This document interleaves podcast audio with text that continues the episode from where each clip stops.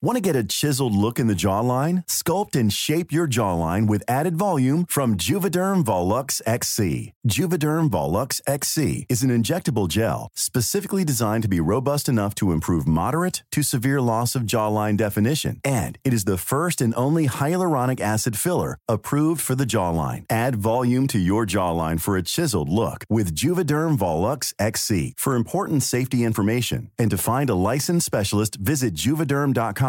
That's J U V E D E R M.com. Not for people with severe allergic reactions, allergies to lidocaine, or the proteins used in Juvederm. Common side effects include injection site redness, swelling, pain, tenderness, firmness, lumps, bumps, bruising, discoloration, or itching. There's a risk of unintentional injection into a blood vessel, which can cause vision abnormalities, blindness, stroke, temporary scabs, or scarring. Talk to a licensed specialist to find out if it's right for you. Visit juvederm.com. That's J U V E D E R M.com. There's never been a faster or easier way to start your weight loss journey than with PlushCare.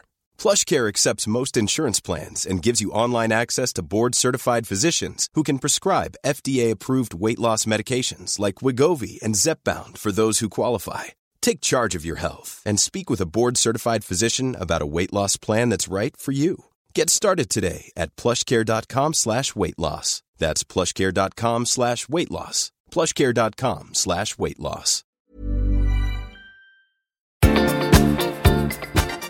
I veckans podd undrar vi, hittar du nya vänner på datingappar? Nazister bränner prideflaggan i Sölvesborg. Idoldeltagaren Thomas Kaja besöker oss och kämpar vidare mot alla odds. Och till sist kryper vi till korset över plumpa saker vi sagt. Nu kör vi! Hej allesammans! Hjärtligt välkomna till ett nytt avsnitt av podden I säng med Tobias och Gabriel. Det är jag som är Gabriel. Och det är jag som är Tobias. Du Tobias, här i veckan så var jag och signerade lite julskivor. Ja. Och då så eh, var det folk som stod i kö och så kom det fram en kvinna och så frågade jag, vad heter du? Vem ska jag skriva till? Och så hon så här, då sa hon, ja, jag- heter Eva. Och det är inget märkvärdigt, fast jag var ändå först på jorden. Nej, det är väldigt roligt. Ja, det är väldigt Var inte den fin? Ja, men, men såg hon så gammal ut då? Var hon ty- lite, typ 5000 år? Ja, det var hon. Jag tyckte bara det var så gulligt. Så här, ja, det är inget märkvärdigt namn, Eva, men, men jag var i alla fall först på jorden. Ja, men hon var ju ändå, ändå fyndig. Alltså, det var ju väldigt, väldigt kul. det var Så och- fantastiskt. Och, och, och, väldigt snabbt. Vilken, vilken Väldigt snabbt. David Hellenius slängde iväg den tycker jag. Verkligen, hur? verkligen. Ja. Mm. Ja, du, en som inte som är så, så, så smart och inte så kanske så snabb på det, det är den här, den här personen. to win New Mexico because they want safety on their border. And they didn't have it. And we're building a wall on the border of New Mexico. And we're building a wall in Colorado. We're building a beautiful wall. Ja, Donald Trump, alltså, han, ska bygga, han säger att han ska bygga en, en, en mur Ja. i Colorado. Ja. som är mot, mot New Mexico. Liksom. Ja, och New Mexico är inte samma sak som Mexiko. Nej, precis. Nej. Och väldigt långt från Mexiko. Alltså Colorado gränsar inte ens till, Nej. till, till Mexiko. Nej. Så att, Och det roligaste är ju då att, att publiken bara ja, Ja, vad bra! Att alla är totalt alltså, Hur freaks. kommer det sig? Nej, men hur, det, alltså, hur, kan, hur kan folk ens resa? De måste bara, ursäkta, nu har du- sa du ju fel. Det spelar ingen roll vad han säger. Nej. Han har ju sagt att hans fans är så lojala. Så om han skulle skjuta någon på Fifth Avenue i New York så skulle de fortfarande älska honom. Mm. Ja, det är, ju- alltså, det är ingen falsk blygsamhet direkt. Han är, han är ganska ödmjuk när det kommer till sådana där saker. Alltså, det är, och, det, och det är säkert sant. Det är sant. Ja, det är det som är det mest skrämmande, att det faktiskt är sant. Så skrämmande. Åh, herregud, ja. Ja, ska vi gå på en till veckan? Hänt i veckan.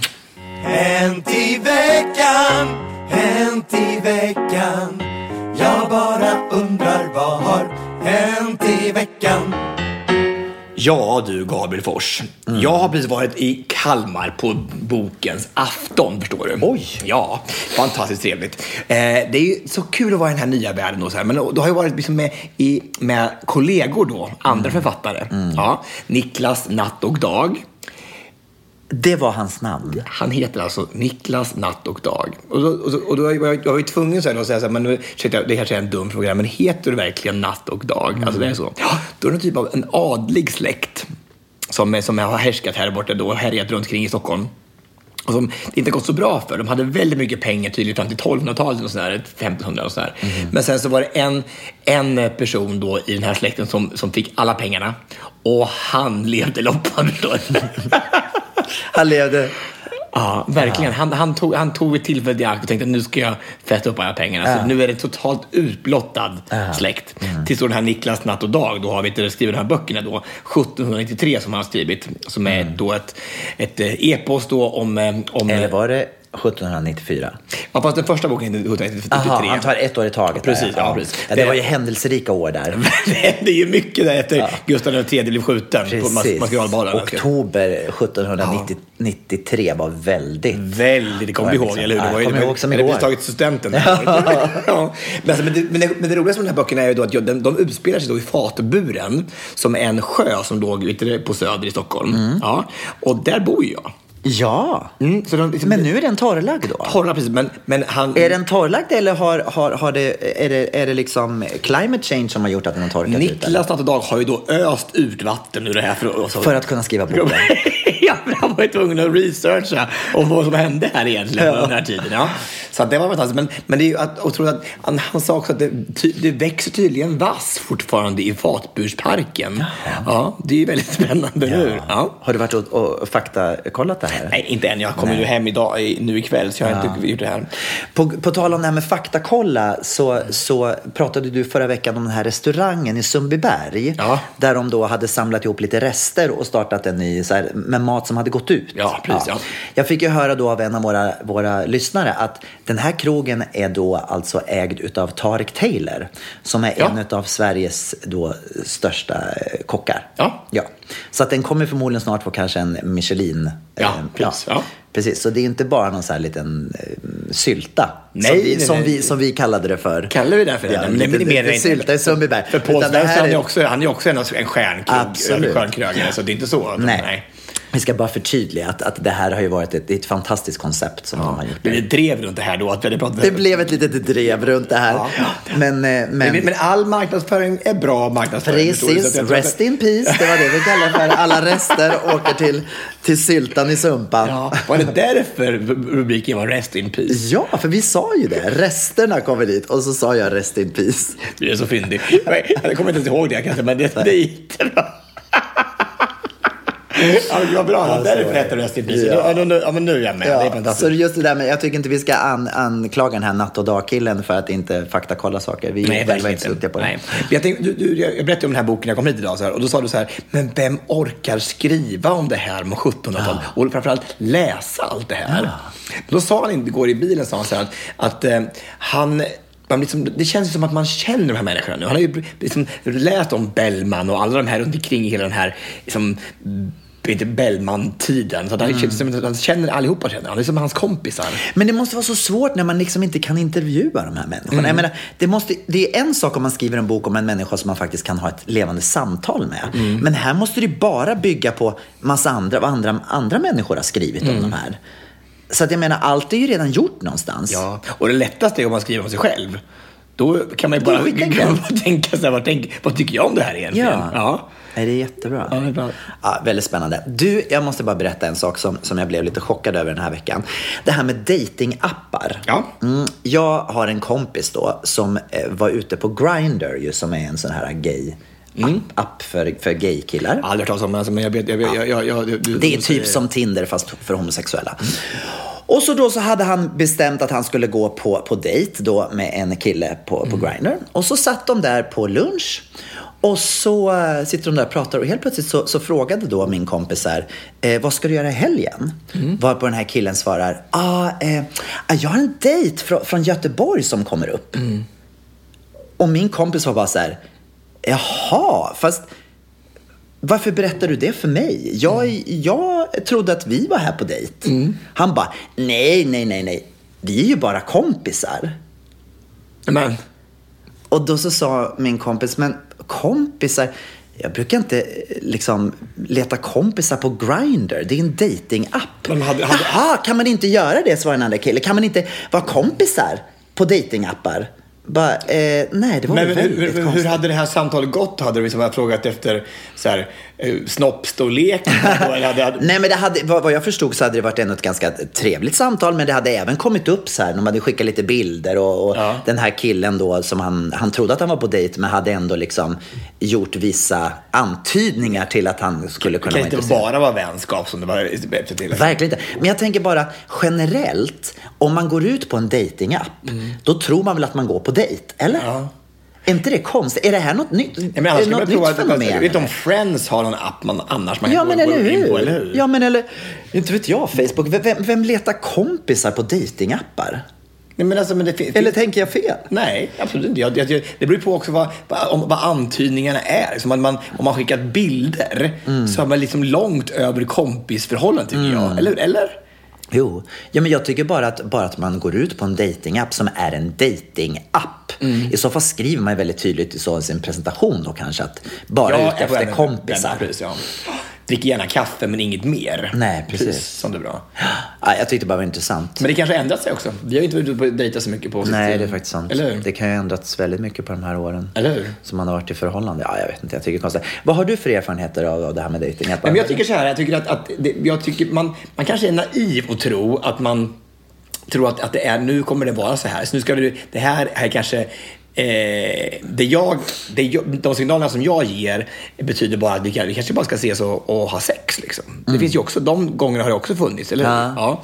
Och då tycker jag ibland att det blir så här, bara, nej men då ska man springa runt och, och leka du, kompisar och hoppa runt och, och shoppa ihop och se sevärdheter ihop och så här andra saker som inte har någonting med det att göra överhuvudtaget. Nej. Och hur kan då den, hur kan signalerna vara så olika? Alltså, vad har jag stått ut för signaler Mm. då? Att jag vill vara någon typ av sugar daddy som bara ska betala glassen. Liksom. Ja, jag förstår. Men ska man då kanske skriva någon slags kontrakt? Är det det man måste göra då? Att om Ja. vi ska dejta, då gäller det här och det här och det här. Om vi ska ses. Om vi ska det- ses det här, överhuvudtaget, Ja, ja. Mm. Så gäller det här och det här, här. Och det tycker jag ibland att jag, jag skulle nog ha svårt att misstolka Mm. intentionen med, med den här träffen. Men det, det är ju tydligt att de andra gör det. Konstigt. Eller hur? Väldigt konstigt. Nej, jag tycker, jag, tycker, jag, tycker, jag tycker inte vi ska hålla på och dejta mer. Nu skiter vi i det här. Nu, le, nu, kommer, nu, ska vi, nu ska jag leva i celibat resten av mitt, liv faktiskt. Ja, det kommer säkert att hända. Det, det kommer, det är så att det, för det, världen förändras ju. Liksom. Kommer nu i, i, i, i Tokyo till exempel. Så har de på Microsoft i Japan har de infört eh, fyra dagars arbetsvecka. Ja. Ja. Hur tror du det lilla experimentet tedde sig? Tror du att det blev bra eller är det dåligt? Jag tror att det blev jättebra. Mm.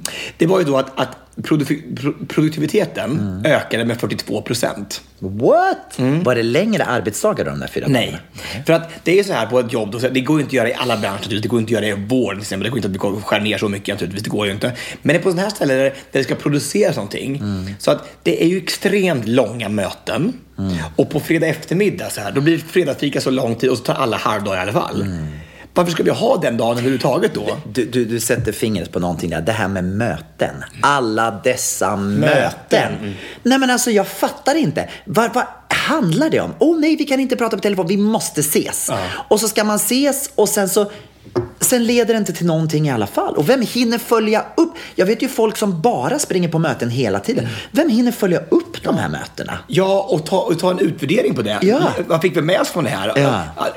Allt det som vi sa på mötet, har det tagits tag i överhuvudtaget? Det händer ju inte. Och det, är, och det är ju så att det, de är för långa.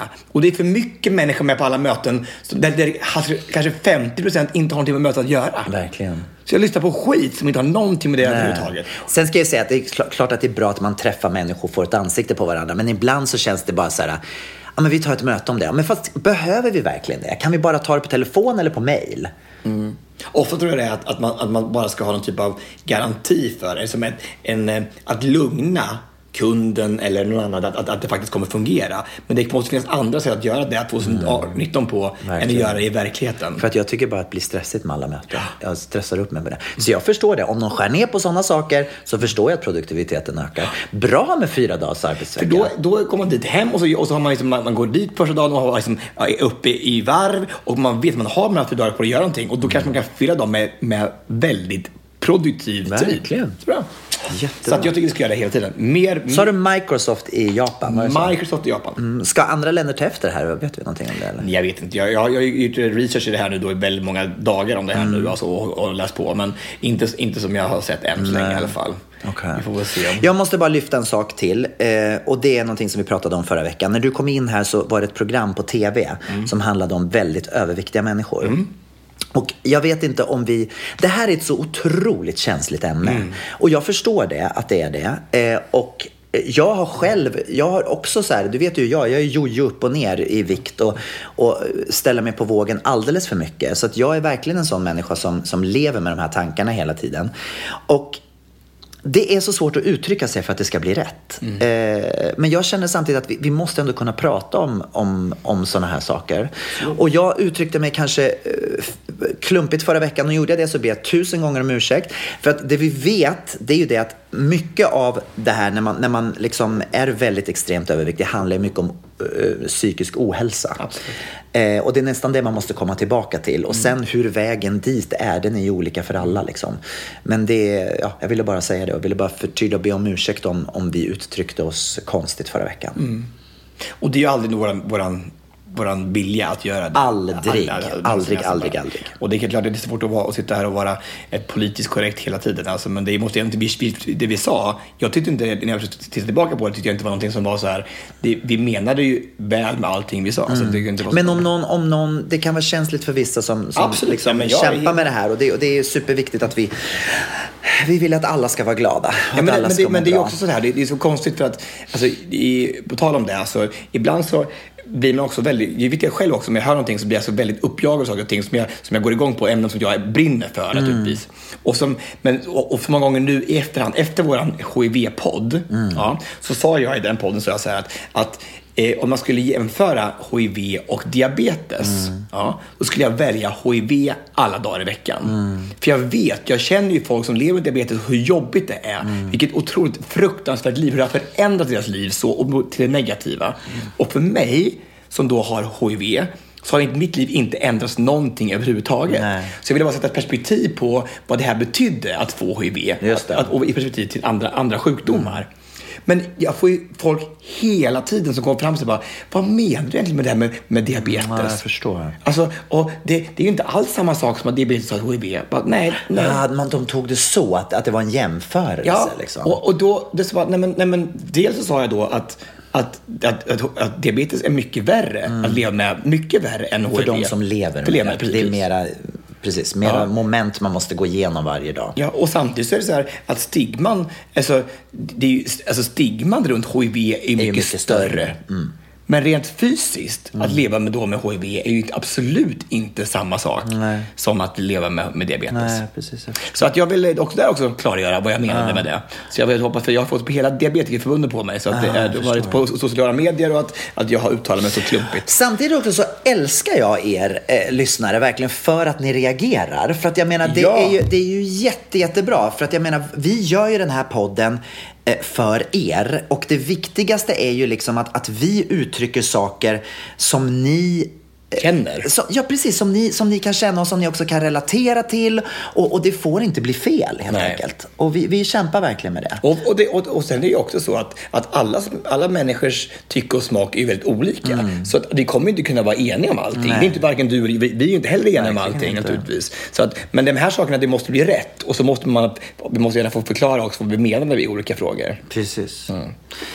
Nu är det så här då att den här veckan som kommer då, tisdag, onsdag, ska jag ner till Sölvesborg och föreläsa. Eh, ett, fyra gånger på, på skolor och sen så en gång en öppen föreläsning på kvällen den 19. Och eh, Vi pratar Sölvesborg nu. Staden med Sölvesborg. det stora S. Yes. Och eh, de har varit i blåsväder nu igen i veckan. När eh, då en, eh, en invånare i Sölvesborg har hängt ut en prideflagga som en protest mot att man inte får hissa prideflaggan i Sölvesborg på, vid kommunfullmäktige där. Så de har hängt ut på balkongen och då har någon bränt den flaggan och målat ett hakkors. Vilka har gjort det? Jag antar de som sympatiserar med nazisterna. Eller är det de i kommunhuset som har bränt? Det vet vi inte. Men det, om det, kanske- det kanske är vet du, det, vet du, herr Åkessons fru som har gjort det Mm. själv. Jag vet inte. Men, alltså, men det här är ju det, är, det är ju lite läskigt ändå. Är du nervös? Nej, men alltså jag, jag, nej, men det, jag, jag är absolut inte nervös, alltså, men, det, men det är ju så här att det finns, att folk ändå har den energin att ta den här prideflaggan då som står för allas lika värde och bränner upp den och sätter ett na, nazistmärke på det. Nazisterna som liksom är, är en av de mest extrema vi har haft i världshistorien. Absolut. Alltså som sympatiserar med att det var rätt att uträtta sex Fast du vet, miljoner saken judar. är så här att om man lever i en kommun där då de högsta uppsatta i kommunen går ut och säger att vi vill inte ha prideflaggan här. Om man då sitter hemma på farstun och känner att jag sympatiserar med Sverigedemokraterna, jag sympatiserar med nazism, whatever du sympatiserar med. Då är det som att, ja men då ger ju ni mig rätt att gå och göra det här. Det är det som är så farligt när man, alltså när man är en ledare, oavsett vad det är för typ av ledare, du måste tänka hela tiden. Man har ett ansvar. Man måste vakta sin tunga. Det är så himla viktigt. Ja, det är ju så. Och dessvärre så blir det här kon- konsekvenserna av det. Mm. Det är ju så. Och eh, Jag tycker du ska, ha, har du, ska, kommer du bjuda in Åkessons fru ja, till den här föreläsningen? Louise är inbjuden hoppas jag verkligen. Det här har jag, har jag försökt att få dem, hela då, arrangörs eh, att göra. Ja. Men eh, vi får väl se. Ja, Jag hoppas verkligen det. Jag kan knappast se att de kommer och joina upp i det här. Någon, vad ska Tobias Karlsson, bög? Och du kan inte, kan inte personligen då skicka ett meddelande till henne och bara säga jag skulle bara så jättegärna vilja att du kommer. Det skulle vara så stort av dig, även om vi har olika åsikter. Snälla kom bara. Det skulle betyda så mycket för mig.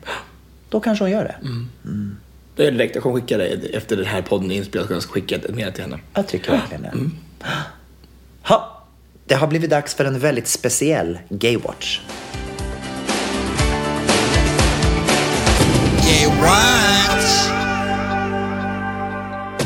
Ja, det har blivit dags för veckans Gaywatch. Och idag så sitter vi faktiskt med en gäst. Det är inte varje dag som vi har gäster i det här det segmentet. Nej, det är fantastiskt. En eh, jättehärlig kille som vi har lärt känna i Idol för några år sedan. Och nu är han aktuellt med en helt ny EP som faktiskt släpptes i natt när vi sitter här.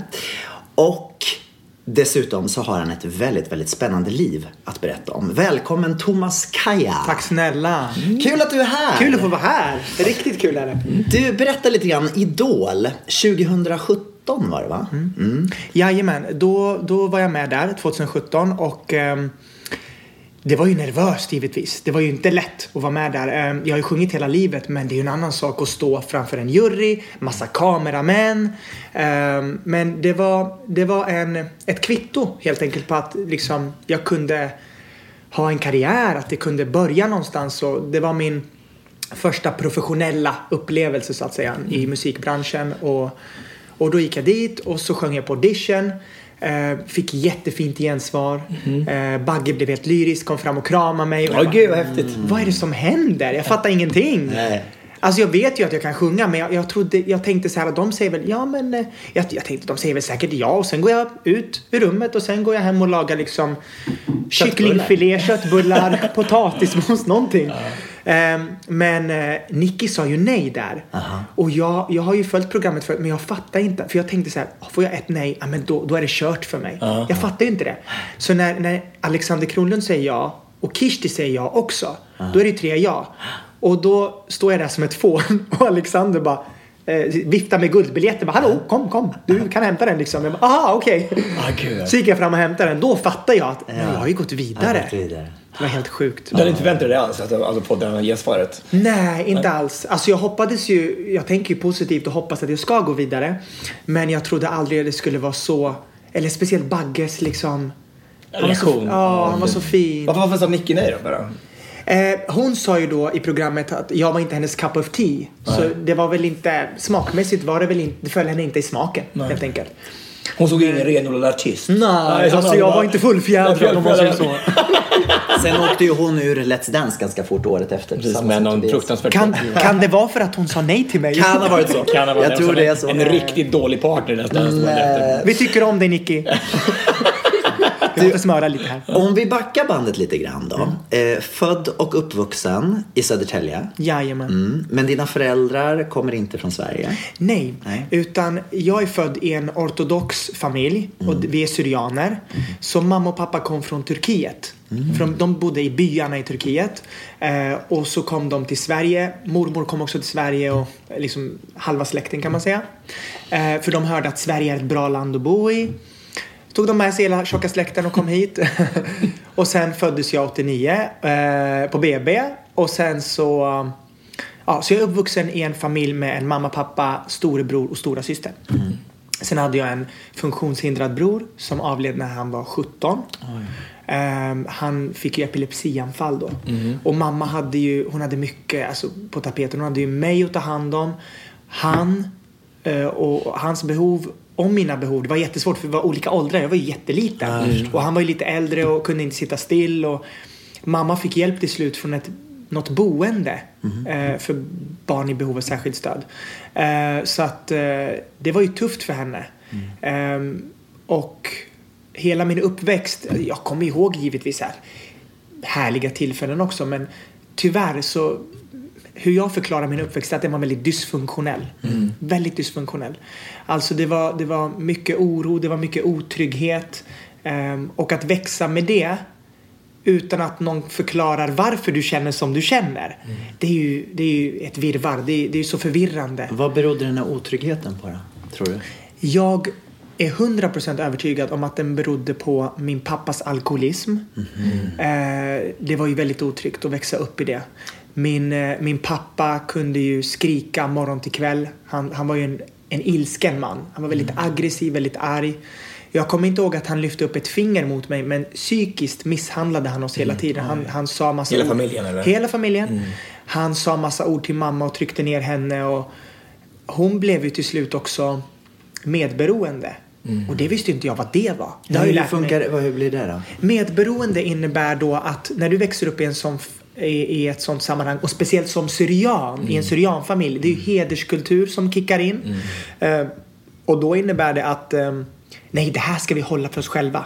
Lägger det under, under täcker det liksom Mattan. under mattan. Ingen ska få reda på det. För vilken skam det skulle dra över hela familjen om alla fick reda på att Thomas pappa dricker eh, och, eh, och är alkoholist. Och, så att alkoholist sa ingen att han var.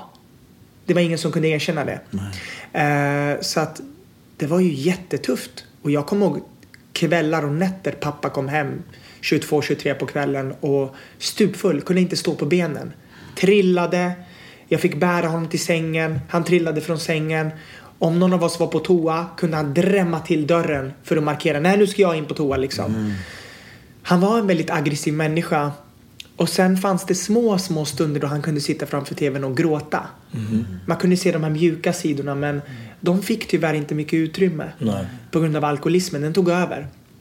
Och jag fick reda på senare att hans pappa slog ju honom och var hemsk mot honom. Det är ofta så det händer. Det är det som händer naturligtvis. Ja, så det var där han lärde sig, okej det är så här jag ska vara. Vad sa din mamma, eran mamma till er barn då om det här? Det var också en sak, Gabriel, som jag kämpade med. För jag fick gå i terapi. Eh, och det var en... Det trodde jag inte fanns i mig. Det dök upp under terapin. Min ilska gentemot min mamma. Hennes Passivitet eller? ja, passivitet och icke-reaktion. Hon reagerade inte. Och till mig sa hon ofta vid köksbordet. Jo, men jag har pratat med din pappa. Jo, men framför mig sa du ingenting. Och när du inte säger något framför mig, då signalerar du. Du är inte så viktig. Nej. Det är, sån, det är så man signalerar ofta till ett barn. När man inte tar barnets parti, då växer ju jag upp. Och i vuxna sammanhang, om ingen tar mitt parti, då, då dyker det här, den här övergivna känslan upp igen. Övergivenhetskänsla, förkastelsekänslan. Vid vuxen ålder, bland vuxna som inte har någonting med min barndom att göra.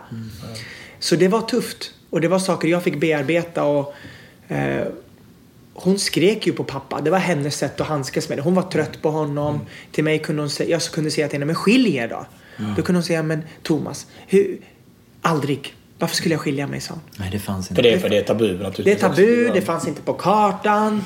Men, men det här var ju inte då, alltså det, har ju inte, det här slutar ju inte historien. Det blir- kommer ännu mer liksom. Det, det här är ju inte bara det som... Nej, precis. Eh, jag bodde ju med dem i, säg, mina, säg mina 30 år på jorden. Men sen så någonstans där i mitten så hade jag en egen lägenhet, flyttade ut. 2014, 15 och 16 hade jag en egen lägenhet.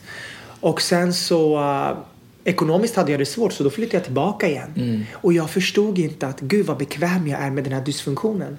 Jag förstod inte det. Så jag flyttade tillbaka hem.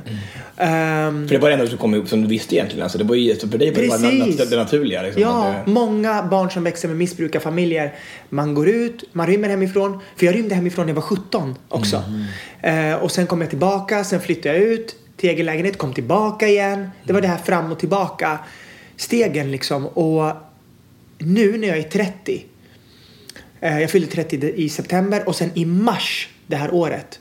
Då satt vi hemma eh, med min brors barn, min systers barn. Jag samlade alla vi i köket. Vi satt och kollade på Mello och bara käkade popcorn och hade det mysigt. Min syster skriker på sin dotter från, från vardagsrummet till köket och säger till henne, hon är nio år, den här dottern. Och då säger hon till henne, eh, ta på dig jackan för nu ska vi hem. Och min syster är också väldigt aggressiv. Hon har fått det från pappa. För ingen tog hennes parti när pappa var otrevlig mot henne. Så det har bara gått i cykler liksom. Ingen bryter mönstret. Ingen bryter mönstret. Så uh, hon skriker på henne. Och hennes dotter vill ju mysa med oss. Hon vill vara kvar med oss. Min pappa kommer in. Han har druckit lite. Han kommer in i köket. Kastar något i papperskorgen. Vänder sig om. Och så gormar han på henne. När vi säger åt dig att ta på dig jackan, då fan ska du ta på dig jackan. Och där sitter jag med min mobil och håller på. Så jag trycker på min mobil. Han går, i- pappa går iväg och jag inser så här. Vänta, vänta, vänta. Jag reagerar inte ens. Jag sa ingenting till honom. Har jag också blivit alltså, medberoende? Vad är det här liksom? Någonting i mig kickade in och så jag fick flashbacks till alla gånger mamma aldrig tog mitt parti. Jag tänkte helvete heller, den här lilla flickan på nio år, hon ska inte växa upp och vara med och tänka att ingen tog hennes parti. Jag ska ta hennes parti. Och jag skiter i vad som händer. Jag tar konsekvenserna för hennes skull. Så jag gick tillbaka till eh, Eh, var, jag, jag, var jag var på väg till vardagsrummet. Pappa står i hallen och kom ihåg att jag och pappa har inte snackat på ett och ett halvt år för att han skrek på mig innan. Så jag tar mod till mig, går till honom och säger vet du vad? Det är fullständigt oacceptabelt att skrika på en nioårig tjej och inte framför mig. Jag vill att du går och ber henne om ursäkt, sa jag. Tror ni man kan säga så till en syrianpappa? Nej, Förmodligen inte. antagligen Det är inte. dags att gå till begravningsbyrån och, och liksom leta. Du är, du är dödens. Det är kört för dig då liksom. Och han, för första gången i mitt liv så tar han tag, han tar sina knytnävar, tar tag i min tröja och börjar putta mig och slå mig.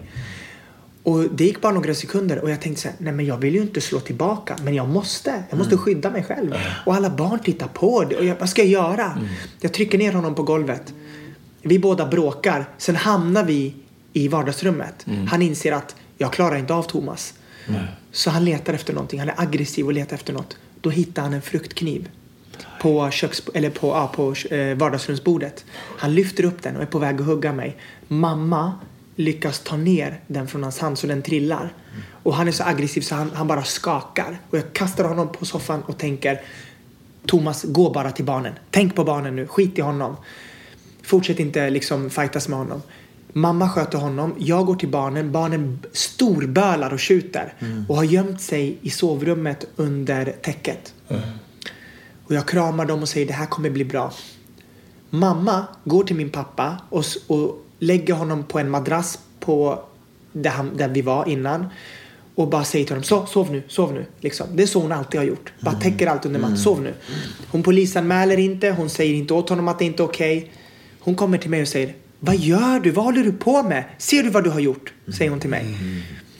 Och jag, jag är ju 30 så att jag är så pass mogen att jag sa att jag vet vad jag... Jag vet att jag tänker inte dra någon liksom ehm, falsk skuldbeläggelse över mig. Utan jag vet att jag har gjort helt rätt.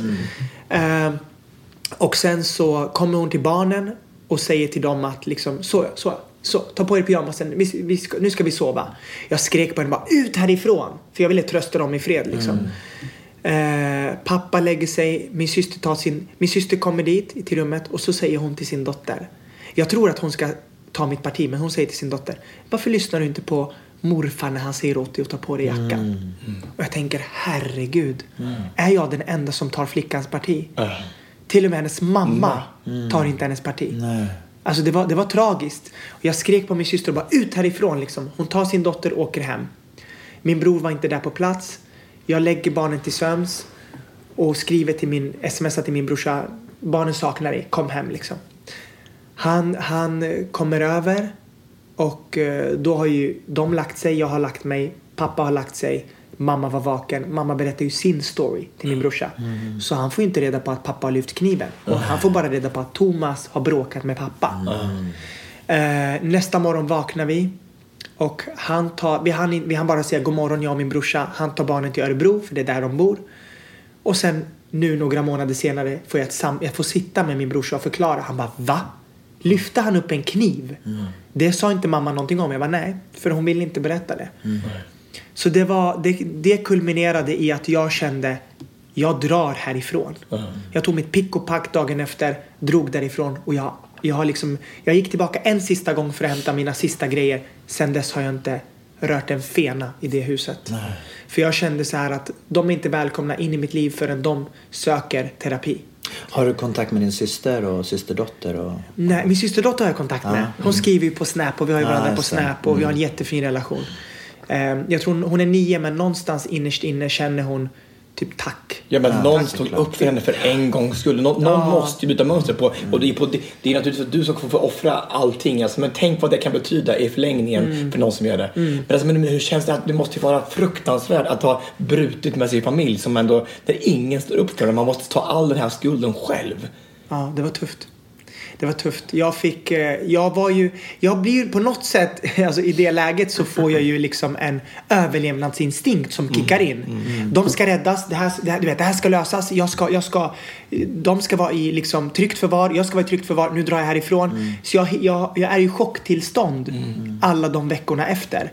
Jag, jag har flyttat fyra gånger eh, under ett halvår nu bara för att liksom få Ja, bo, jag bor hos olika personer helt enkelt. Och nu har jag fått en lägenhet äntligen i december.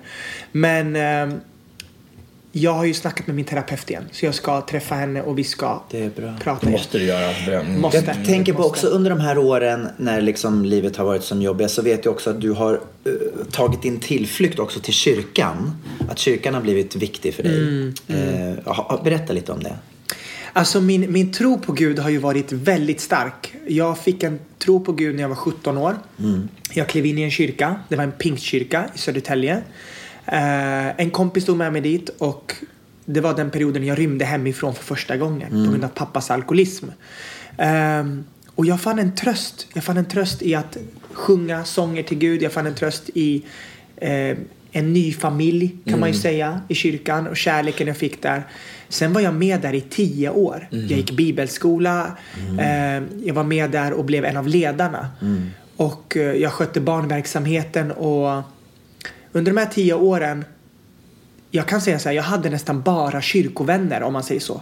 Kristna vänner inom parentes. Eh, och jag, jag liksom jag tampades med många saker de åren och jag fick, bemö- jag fick bemötas av eh, mycket maktutövning hos ledarskapet.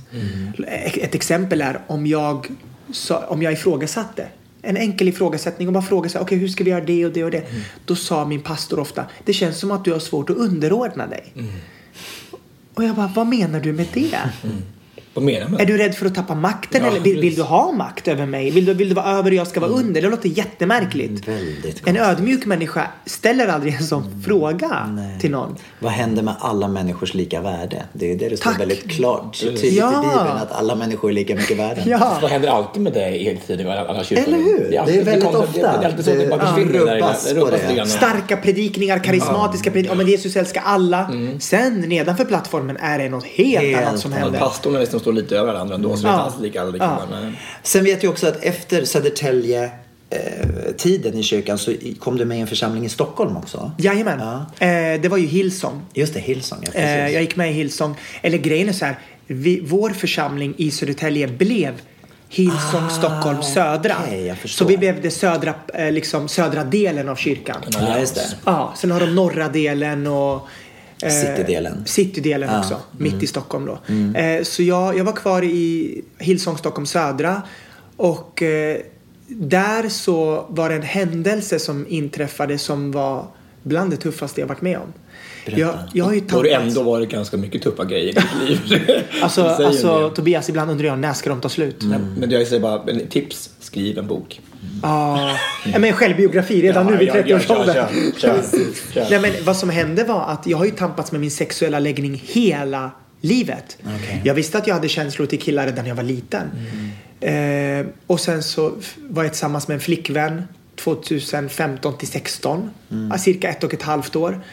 Och sen så gjorde vi slut och eh, jag, jag testade mig fram rent sexuellt med olika killar och sådär. Och då var det en specifik kille som själv tog initiativet till att ligga med mig då. Och jag gick med på det.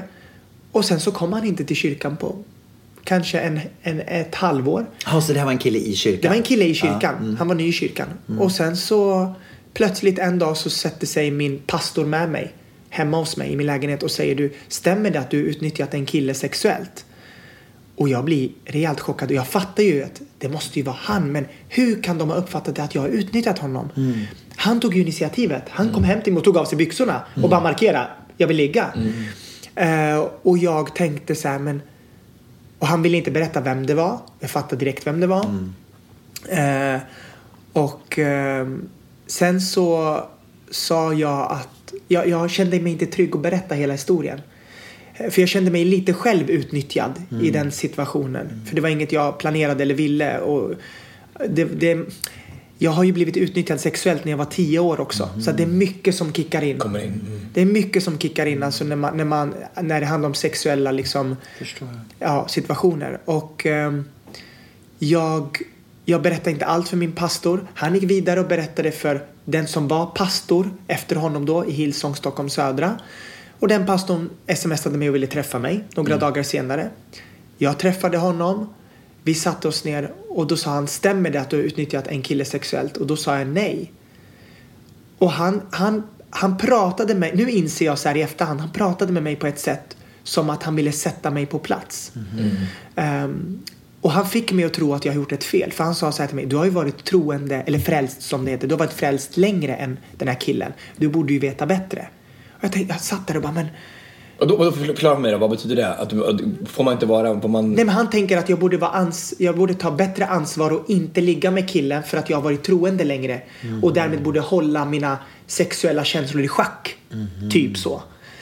Okej. Är- Funkar det så? Är det så Nej, det går till i, nej. kyrkan? Att man inte får... Den som är frälst först får Nej inte... men i, i kyrkan så ska man ju, alltså Många förespråkar ju inget sex före äktenskap, vare sig du är hetero, bi eller gay.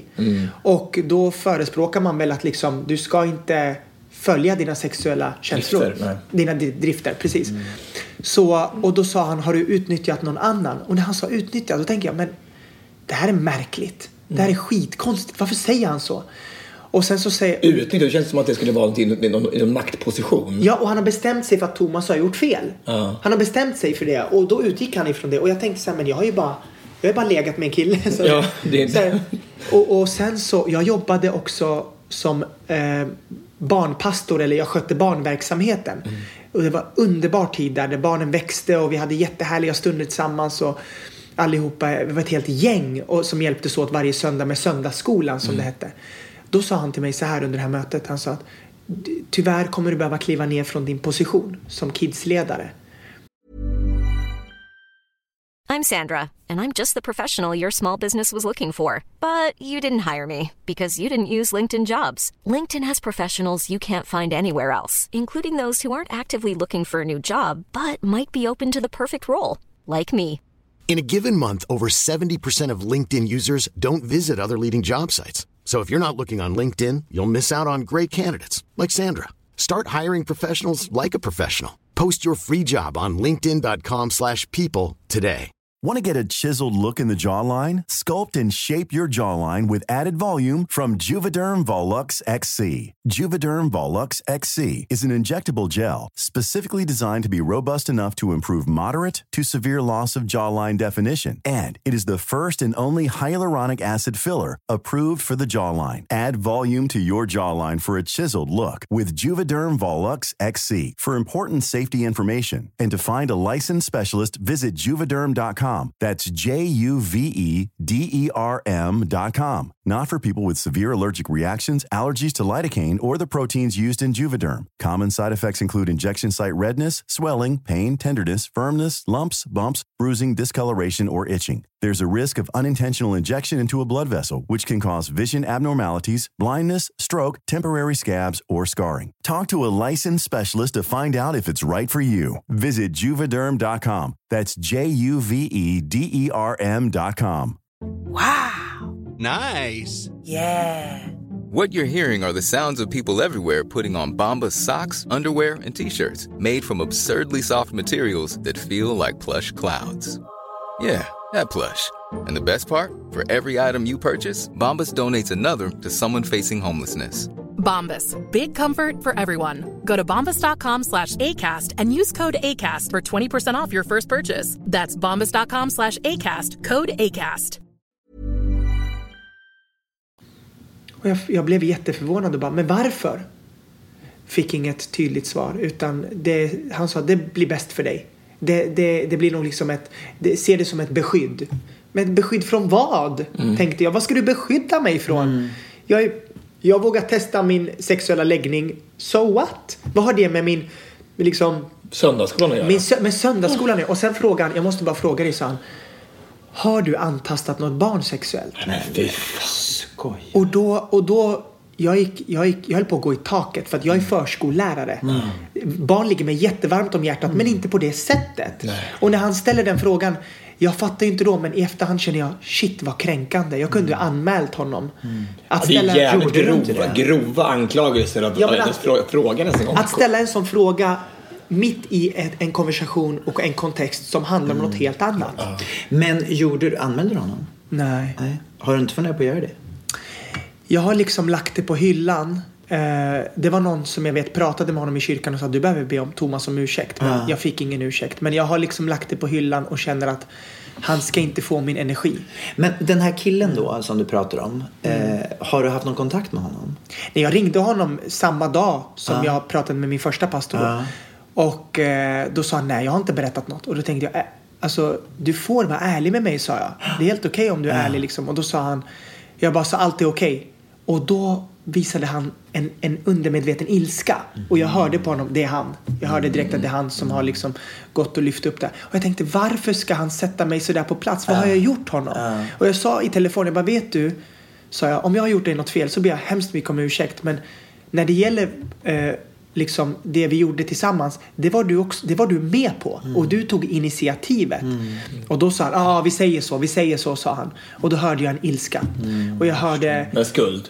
Handlar, det om, handlar det om skuld? Tror jag, att- jag tror att han ville testa och han, han vill inte att det ska komma fram att han har varit med i en sån akt.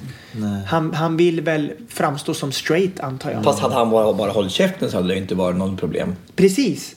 Precis. Och jag vet inte varför han går och gör en så stor grej. Jag fattar inte. Tills Vad- idag har jag ingen aning. Vad har det fått för konsekvenser för ditt, eh, ditt kristna liv? Liksom det här? Vet du, är du med Gabriel? i kyrkan fortfarande? Eller? Nej, nej. Utan de, han sa så här till mig också i det mötet. Den andra pastorn. Han sa och dessutom behöver du inte bara kliva ner från tjänsten. Du kanske måste vara ifrån kyrkan ett tag. Och så gick han och pratade med de högsta i kyrkan, högsta ledningen. Och sen så kände jag så här. Ja, det här. Om han säger kanske, det känns ju redan som en utfrysning. Så att jag, jag vill nog inte vara på en plats där man kanske inte vill ha mig. Jag vill inte vara tolererad, jag vill vara älskad. Det, är två, det är två Det skilda är två saker. otroligt Ja. skilda saker. Att vara tolererad det är en sak och att vara älskad är en annan. Och jag kände så här, här är jag knappt ens tolererad. Fast det, det, ja, och det är så farligt när man börjar ha såna här vedertagna sanningar om någon eller någonting. Alltså det, är bara, det är bara någonting som man går på. Det är ingen som vet. Ja, men, och jag, jag, vad jag hör mellan raderna när han pratar med mig det var att han har ju fördomar nästan om han, han, han kan inte skilja på pedofili och bisexuell Nej, läggning. Det är ju jättemärkligt. Och eh, jag som inte var jättepåläst förstod ju det, det ra- rakt därpå. Liksom. Jag såg det direkt. Det som är så farligt också just när man är liksom en, i en församling och är en för, församlingsledare att man måste ju se också till människorna. Alltså med din bakgrund och allting så har, har kyrkan varit din trygghet med tanke på din pappa och din familj och allting. Och sen så att man gör såna här saker och, och liksom i stort sett fryser ut människor eh, från kyrkan utan några grunder. Det gör ju att jag menar, hade du varit en, en människa som hade mått jättedåligt, då hade det kunnat varit förödande för hela ditt liv. Det finns många som tar självmord. Ja, det är klart är. precis. Ja, det är på ju så av- det på är. grund av att det, de inte får stöd och, och och det, det är ju inte Ja. klokt. När man inte har, när, liksom, när alla bägare man har helt plötsligt är tomma. Man Ja. inte har familjen längre, man har inte där. Så bara, "Fy, vad stark du är alltså. Stå, står här och berättar och hjälper andra människor i samma, samma situation. Det är helt otro- alltså, du är så fruktansvärt stark. Tack Tobias. Jag, eh, alltså jag, som svar på, på er fråga, just det här att om jag, hur, hur min relation med Gud och min kristna tro har påverkats. Jag kan säga så här, jag har aldrig tvivlat på Gud, inte ens efter de här händelserna. För att min syn på Gud och min syn på människor är två helt olika saker. jättebra. alltså Gud för mig det, till, det står till och med på ett ställe i Bibeln att Gud säger i Gamla Testamentet, jag är inte som människor. Alltså, och det är så skönt att veta att han är full av kärlek, den Gud jag tror på. Och eh, den de framstår honom till att vara är något helt annat än vad jag tror på. Eh, och min tro på mänskligheten, den fick ett rejält slag. Jag förstår det. Det, Till, och tilliten. Alltså, Ja, tilliten. Där måste jag vara jätteärlig. Jag, jag var så taggarna utåt och än idag kämpar jag med det. Jag har en inre krets jag litar på. Men ur den inre kretsen dyker det in folk, backstabbar, dyker ut. Eller jag kliver ut. Eh, så att jag har ju svårt med tillit. Men jag tänker så här. Det är väl bra att jag, att jag... Förut hade jag liksom... Jag välkomnar in alla. Min, min terapeut sa till mig så här. Du måste tänka på ditt hjärta som en, som en gård. Som ditt inre sovrum. Släpper du in alla i ditt inre sovrum? Nej. Och då, då sa jag ju, ja det gör jag. Eller vissa, eller, eller, eller vissa av oss gör ju det. Men, men, men, men, så, så, that's me. That's, That's you. Sån är jag. Välkomna till Tobbes sovrum. 18.00. Men du, det, det är så fantastiskt att höra dig berätta. Och jag tänker då, nu har det vuxit fram då musik också ur detta. Eh, och jag gissar att, att den här musiken har liksom återspeglat mycket av det du har varit med om. Absolut. Berätta om den här nya EPn som du har släppt. Ja, alltså efter de här händelserna med, eh, med kyrkan och sen med alkoholismen i hemmet så kände jag, jag måste skriva av mig. Jag satte mig med Jade L som är låtskrivare och Magnus Funemyr som är producent och eh, vi började jobba tillsammans och jag berättade min story för Jade. Och hon är en av de finaste människor jag har mött. Hon är låtskrivare och hon, hon har, om jag säger så här, hennes händer är de rätta händerna att lägga ens story inuti. Hon tar hand om den. Hon tar hand om såren. Hon har respekt för såren. Hon har respekt för din resa. Och när jag berättade allt, vi bara satt och grät. Hon var inte så här, nej men nu ska vi skriva en vers, en refräng och en stick. Och, Utan hon sa så här, hon bara grät. Hon sa, aj, aj, aj, sa hon. Det här, okej. Och så började vi att sätta oss och skriva. Efter att vi grät. Och, och då kom, uppkom tre låtar till slut. Som blev en del av en EP. Gud vad spännande. Och den släpps liksom eh, ja, nu när ni, när, när ni, kanske innan ni liksom lägger ut podden så är det redan utsläppt på Det Spotify. redan. Det finns redan då. Vad heter, vad heter låten? Tröst i flaskan heter EPn. Och första låten heter Tröst i flaskan, andra heter Exit och tredje heter Det är inte ditt fel. Och vilken är det vi ska få lyssna på? Eh, ja, jag, jag vill ju visa alla. Men jag tror att Det är inte ditt fel. Det är inte ditt fel. Den vill jag att ni ska få lyssna på för att den skrev jag sist och den handlar om vad vuxna jag vill säga till lilla jag. Till lilla pojken i mig. Och jag, var ju för, jag var ju förband för Molly Sandén nu i somras. Och då, det var ju ett folkhav i Södertälje. Och jag fick sjunga de här låtarna och jag kan säga jag blir nästan tårögd när jag tänker på det men jag fick, folk skrev till mig på Instagram och så skrev de att eh, jag hittar inte låtarna sa. Vart är de? Vart är de? Jag hittar inte låtarna. Jag bara, Vart, varför letar du? Jag vill, vill leta på Spotify. Nej men jag har inte släppt dem än sa jag. Jag måste ha dem sa de. En tjej skrev att hennes pojkvän har slagit henne hela livet. En annan berättade om att hennes pappa var alkoholmissbrukare. Och jag tänkte jag har aldrig fått en sån här kärleksvåg av människor. Fint. Och um, usch, det fick mig att känna att då har jag kommit in rätt. Jag har kommit in rätt i, i genre liksom och i text. Tänk vad man kan göra bara med ett engagemang och passion och hjälpa andra människor. Det är helt fantastiskt. Gud vad häftigt det är. Alltså, Vi är alltså, så glada att du kom hit och pratade och berättade din historia. Tack Så fantastiskt. Det betyder så mycket. Och du vet att att om man gör, så här, och gör en sån, sån otrolig heroisk insats och berättar sin story och är så modig Alltså det hjälper så många människor. Och det spelar ingen roll, det behöver inte ens vara, handla om alkoholism eller om eh, andra saker. Alltså det handlar om allting. Det är är bara är, är ledsen så kan det bara betyda så mycket. Så att, eh, Alltså grejen är att jag, jag, jag och Gab- Gabriel blev ju vänner på Facebook för ett tag sedan. Och jag, du, han var den första jag tänkte, du var den första jag tänkte på. När jag tänkte så här, jag måste få prata om det här med någon som är gay. Liksom någon som förstår mig. Och då hade vi liksom ett samtal på Joe and the Juice och då kände jag så här. Det var som en börda som lättade på mina axlar. I like it. Alltså på riktigt. Och det var så skönt. Och vi behöver stötta varandra. Absolut. Och du sa en sak som jag aldrig kommer glömma Gabriel. Du sa så här. Jag fattar inte sa du att vi lever i en värld där det fortfarande inte är okej att älska vem man vill. nej. Du satte huvudet på spiken. Jättefint. Alltså. Och jag, jag, jag bestämde mig jag ska kämpa för att varenda jävel på den här jorden ska få älska vem de vill. Och, och, och, och för mig är det bara skönt med motgång för då, då blir vi bara starkare och då armkrokar vi med varandra och visar att kärlek sätter ingen liksom bojor på. Utan, Och vi lovar, vi står här bakom dig och stöttar Ja, hela dig. vägen. Så jävla bra. Älskar. Tack så jättemycket Thomas. Vi kommer att avsluta podden med att spela din låt. underbart. Tack för att du kom hit. Tack för att jag fick komma. Tack. Ja, vilken härlig kille han är. Verkligen. Och så, så modig. Ah. Alltså, tänk, tänk dig att kunna gå vidare så när alla bägare tycks ha runnit ut. Mm. Och ändå ha styrkan att gå ut och berätta om det och hjälpa andra. Verkligen. Och så också så häftigt också just det här med musiken, att man kan via musiken få förmedla eh, det man känner och det man upplevt. Jag hoppas verkligen att jag får ett, eh, ett medium att uttrycka sig i och får, få komma till tals och framför allt få bearbeta sina egna, sin egen smärta. Verkligen. Det är dags för veckans lista. Veckans lista. Nu ska vi göra tvära kast. för vad är det vi ska lista den här veckan Tobias? Vi ska lista det bästa med att åka tåg. Känns ju helt naturligt. Helt rätt efter de här fantastiska Okej, det bästa med att åka tåg. Ja, jag måste säga så här, att jag har ju verkligen då varit så negativ till tåg i så många år. Och jag har ju sagt det flera gånger i podden att jag kan inte åka tåg för att jag riskerar inte komma i tid till mina körer och sådär. Eh, så därför har jag valt flyget. Men i höst så har jag gjort en eh, omvändning. Jag har blivit på nytt född. Du blir frälst? Jag har blivit frälst, tågfrälst.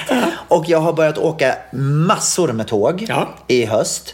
Och hittills, peppar peppar, nu går jag in i konsertvecka så jag vågar knappt säga det här för att nu ska jag åka tåg och nu får jag absolut inte komma för sent. Men hittills, peppar peppar, den här hösten så har jag inte kommit för sent en enda gång. Ja, men det är otroligt. Det Det är är, fantastiskt. det är väldigt positivt med tåget naturligtvis. Är det inte det? Jo, det är väldigt bra. Ja, det är bra. Eh, om jag får börja då med min tredje plats. Det bästa jag tycker med tåget då, nu åker inte jag SJ så ofta utan nu åker jag MTR Express. Där är du och jag lite olika. Ja, Ja. och det vill jag gärna höra eh, skillnaden på. Men MTR Express då, då är det så här förstår, när man bokar en biljett där, om man då bokar första klass, som inte alls kostar mycket pengar om du jämför med flyget, bokar första klass, då får du två platser för dig själv. Varför då? För att det är inte tillräckligt många som åker första klass. Förmodligen. Du får ju inte två. Du Jo, råkar när jag, bli nej, nej, nej, nej, nej, nej, när jag trycker in så här, köper jag plats 17, då får jag 18 också. Så att jag har två platser själv. Men har du kollat det här så att du, du faktiskt inte har köpt två platser då? Nej, det, det, då, då är det ju billigare att åka första klass än andra klass i så fall. Ja. Så kan det ju inte vara. Jo. Så kan det vara. Ibland är det så på SJ också. Är det? Ja. Aha, ja. jag. Jag får två platser i alla fall. Men det, låter, det är helt absurt. Det sjukaste jag hört. Det är väl fantastiskt? Nej men det är väl helt sjukt. Det är klart inte att du har köpt två platser. Jag får två platser. Nej men det, är, nej, men det här... Det, det, det När här jag bokar plats 17 får jag plats 18. Jaha. Så är det. Du kanske har bokat plats 17 men det blev 18 istället. Alltså, det kan Ja, inte men vad bara- händer med 17 då? Jag vet inte, men det här, det här måste du ju kolla upp. Det här är ju verkligen helt befängt. Nej, men det är helt bisarrt. Tänk om det skulle vara så på flyget bara. Nej, men du åkte business class. fick du två Ja, businessplatser. det hade jag älskat. Ja, jag, jag, vet, jag vet det. Jag tycker det var fantastiskt. Um, okej, ja, det, det verkar osannolikt, men, alltså, men okej. Du, du, om du säger det så. Okej. Min tredje plats i alla fall, det står mellan två saker. Antingen så är det här den otroligt läckra räkmackan i, i bistron. Ja. Alltså, det, det, det låter ju konstigt. Jag Nu är- pratar vi SJ igen. SJ igen, ja. Alltså, den är ju... Det, är- jag har ätit den säkert 150 gånger. Men den är alltid god. Det är bra. Alltså det är så god. Det är så goda räkor på och framförallt majonnäsen. Majonnäsen, majonnäsen, majonnäsen är, jag längtar lite till den där majonnäsen. Och ägget då? Ägget bra. Ägget också bra. Och så är det som en landgång, som ett, ett ljust bröd som inte alls är Ja, nyttigt. det är inte bra på MTR Express. Är inte det? Nej. Nej. Nej. För att det bör, den här hösten började med räkmackor, men har alltid varit på mörkt bröd. Och jag är lite, jag, alltså mörkt bröd är ju nyttigare, Mm. men jag är ändå mer förtjust i ljusbröd. Men nu förstår, nu har det gått neråt. Så nu när vintern börjar komma, vet du vad vi får nu? Köttfärslimpa. Nej. På bröd. Det går, det går inte. Nej, du vet, man bara... Ja, men där, där, har, där har du ju. Men köttfärslimpa på ett bröd, precis. alltså nej. Så då- har vi vågskålen här. Två Ja. säten i första klass. Ja, eller, eller köttfärslumpa på bröd. Lumpa. Köttfärslumpa. Köttfärslumpa. Köttfärslumpa. Ja. Nej, men det, alltså den mackan där. Eller så är det den fantastiska blandningen då i första klass med mandarin och små choklad eh, dammsugare. Ja, som man får i första klass. Ja, det, alltså det, är konstigt. Det, det är en konstig kombination. Mandarin och chokladdammsugare. Ja, som ligger i min skål så här lite huller om buller. Fint. Fin färg, fina färger ihop också. Ja, men det, men det är så här, men vem har bestämt att det ska vara så? För det har varit jättelänge nu. Det är just den kombinationen av clementin eh, också, och lite äpplen ibland alltså. Ah. Äpplen, clementiner och så de här chokladdammsugarna. Det, det måste vi nästan gå till botten med. Han kanske, han natt och dag kanske kan hjälpa oss med det här. Om man börjar forska igen. Du, när du är färdig med den där fatburen nu har har hittat all vass. Kan du ta och styra upp det här nu? Gå på, på, på botten. SJ. Ja, det går. Ja. Gå till botten med det här. Ja, Okej, min andra plats är jag behöver aldrig bli ifrågasatt hur mycket bagage jag har med mig. Och det är ju ett stort problem för Gabriel. För att Mm. när jag flyger så är det ju alltid det här. Och jag tror aldrig att jag har skickat iväg en väska utan att det varit en tag heavy på den. Nej, det har det inte. Nej. Det har aldrig hänt. Och det, och det bästa av allt tycker jag var att man visste ju också, du hade ju den här gröna väskan ett tag. Har du har du kvar den fortfarande? eller? Ja, ja. Fast jag använder inte den så mycket mer. Nej, okej. Nej, för att, och det är så att det lyser ju. Det här, den här röda taggen heavy mot det här gröna Ja. har blivit ju väldigt tydligt. Och det var nu kommer och alla visste, alla visste vem det var. Och då står jag kvar där och väntar på min nästa väska som också ska komma. ja, det är ännu större och är rosa. ja, men gud, ja, det Nej, men så det där är skönt med, med, med, med att ta med sig bagaget på tåget. För det är ingen som ifrågasätter. Det är bara att, bara att häva in liksom. Mm, det är skönt. Ja, men det är faktiskt skönt. Det är ju skönt. Men jag tycker att det, nästan, det, det, nu kommer min andra plats här. Eh, jag vet inte om du har provat det här, men en gång så åkte jag ju eh, tåg till Narvik. Ja. Ja, det tar ju då 18 till 20 timmar. Och det bästa med det då, det är att man är ju fast på tåget. Om man är en grupp människor då som tycker om att göra någonting tillsammans, så är man som fast där. Man kan liksom inte göra någonting, man kan liksom inte gå av som, som Glenn Hysén gjorde och tog en kaffe i Katrineholm. Liksom. Det, det går inte. Och han blev chock- chockad att tåget hade gått hade gått. sen. Ja, det hade gått. Men det kan man inte göra. Så man är ju fast där. Så det blir, det blir otroligt gemytligt och otroligt mycket. Det kan skapas vänskapsband över gränserna på något sätt. Jättefint. Det är lite som förr i tiden. Ja. Och sen också då när, när mobiltäckningen försvinner, när det börjar komma upp mot riksgränsen där. Ja. Då, är- då, då, då, har man, då är det ju bara Ja, de visst. man är med. Och den, det är inte det bästa med med tåg. Det är att det där, den där täckningen finns det ju inte så mycket. Kanske. Man, kan inte, man kan inte ha ett samtal direkt på, på tågen. Det är väldigt svårt. Nej. Och idag, apropå samtal. Idag när jag satt på väg från Kalmar till, till Stockholm så är det en äldre man som kanske är 90 år. Ja, och vi var lite försenade till Stockholm. Så det var en olycka utanför Södertälje. Och då så ringer henne, henne, hans dotter till honom så här. Och han tar på högtalartelefon i så här. Hon bara, vad fan är du? Vad fan är, vad fan, vad fan, jag ska sitta och vänta på dig i 20 minuter. Man bara, men alltså på riktigt häxa, alltså kan du bara tala ordentligt till din pappa? Ah. Bara, Var är du? Ja, vi, vi, vi, och han var så här. Vi, vi, Men- bara, vi bara kommer för sent till 20 minuter bara. Och så här, det är ingenting. Bara, ska jag sitta här och vänta på dig då? Fast då undrar jag så här. Eh, han kan ju inte ha haft tonårsbarn om han var 90. jag kanske var 75, men jag, jag, tror, jag tror... Det måste vara en sladdis. Det måste vara en sladdis. Ja, men han kan ju Men det där lät ju som en tonårstjej som bara, var är du någonstans farsan? Och vet du, vet du hur tjejer eller killar kan ju få barn väldigt sent? Ja, det måste ha varit det. Mm. Jag tror att det var en väldigt, it was, it was a late bloomer. Det var kanske så. Ja, så vid 70 började han bli så här lite, Ja, jag förstår. lite halv... Tror du inte det? Jo, det måste, ha varit det. Ja. ja. Mm. ja väldigt intressant. Ja. Okej, men min första plats är faktiskt väldigt lik din första plats också. För att jag eh, hatar ju moment. Moment. Det här när man ska åka till flyget, då är det först ta sina väskor till Arlanda Express. Sen på Arlanda Express, av där, checka in och sen så kommer du till flygplatsen och sen ska du därifrån med nästa buss och till målet. Men här glider jag bara ner till stationen, glider på tåget och sen är jag där. Och så kommer jag hela vägen till city. Precis. Det gäller ju bara att ha vet du, en slutdestination som är nära city. Exakt. Ja.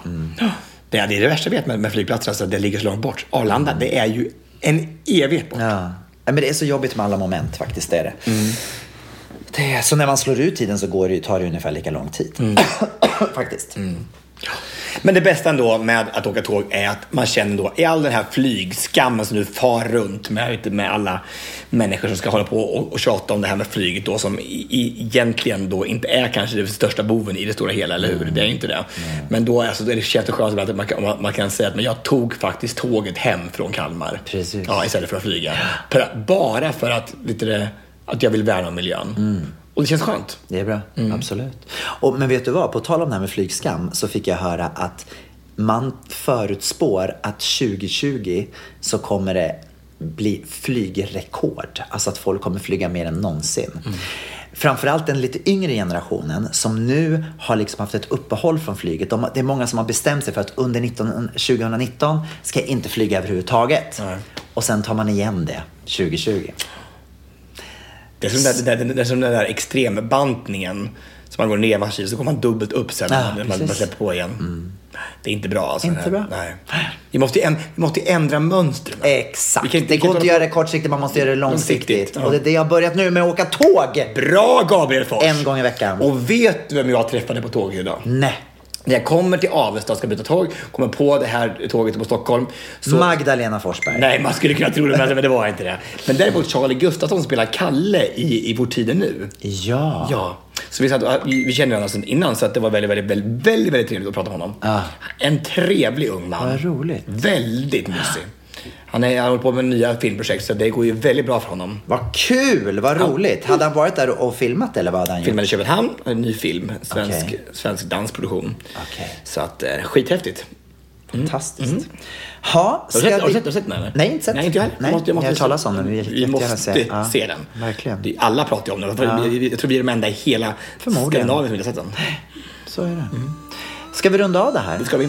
Med lite musik utav Thomas Kaja. Här kommer den. Vi säger bara Hej då!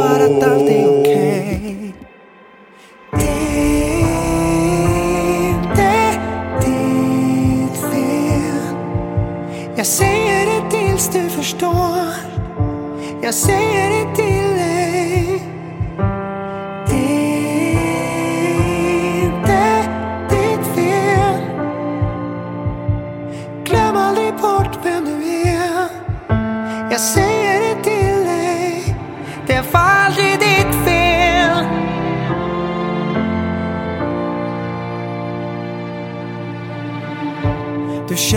försakat nu när du har vuxit upp. Men det är bagaget från åren då ingen sa stopp. Och kudden över facet för att dölja tårarna som rann. Ingen tog din sida och nu bär du skulden för allt. Ooh.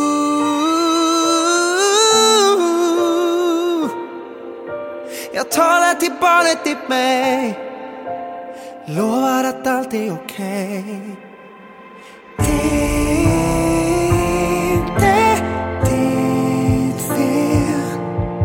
Jag säger det tills du förstår. Jag säger det till dig.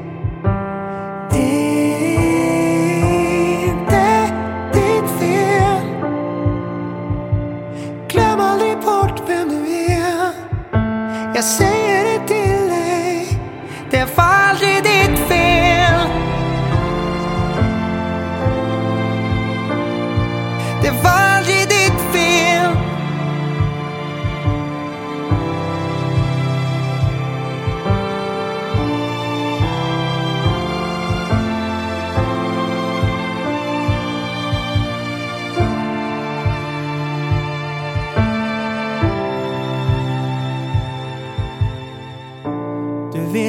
var kärlek och fick istället ingenting.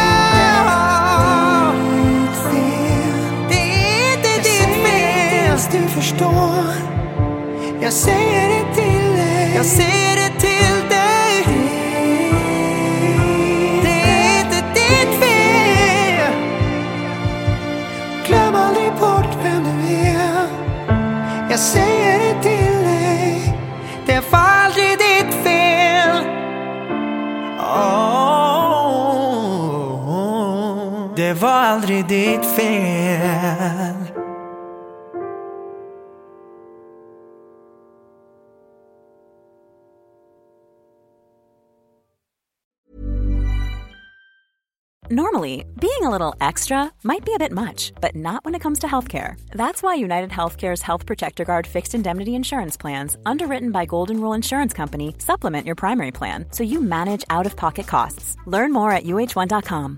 Imagine the softest sheets you've ever felt. Now imagine them getting even softer over time. That's what you'll feel with Bowl and Branch's organic cotton sheets. In a recent customer survey, 96% replied that Bowl and Branch sheets get softer with every wash. Start getting your best night's sleep in these sheets that get softer and softer for years to come. Try their sheets with a 30-night guarantee. Plus, get 15% off your first order at bowlandbranch.com. Code BUTTERY. Exclusions apply. See site for details.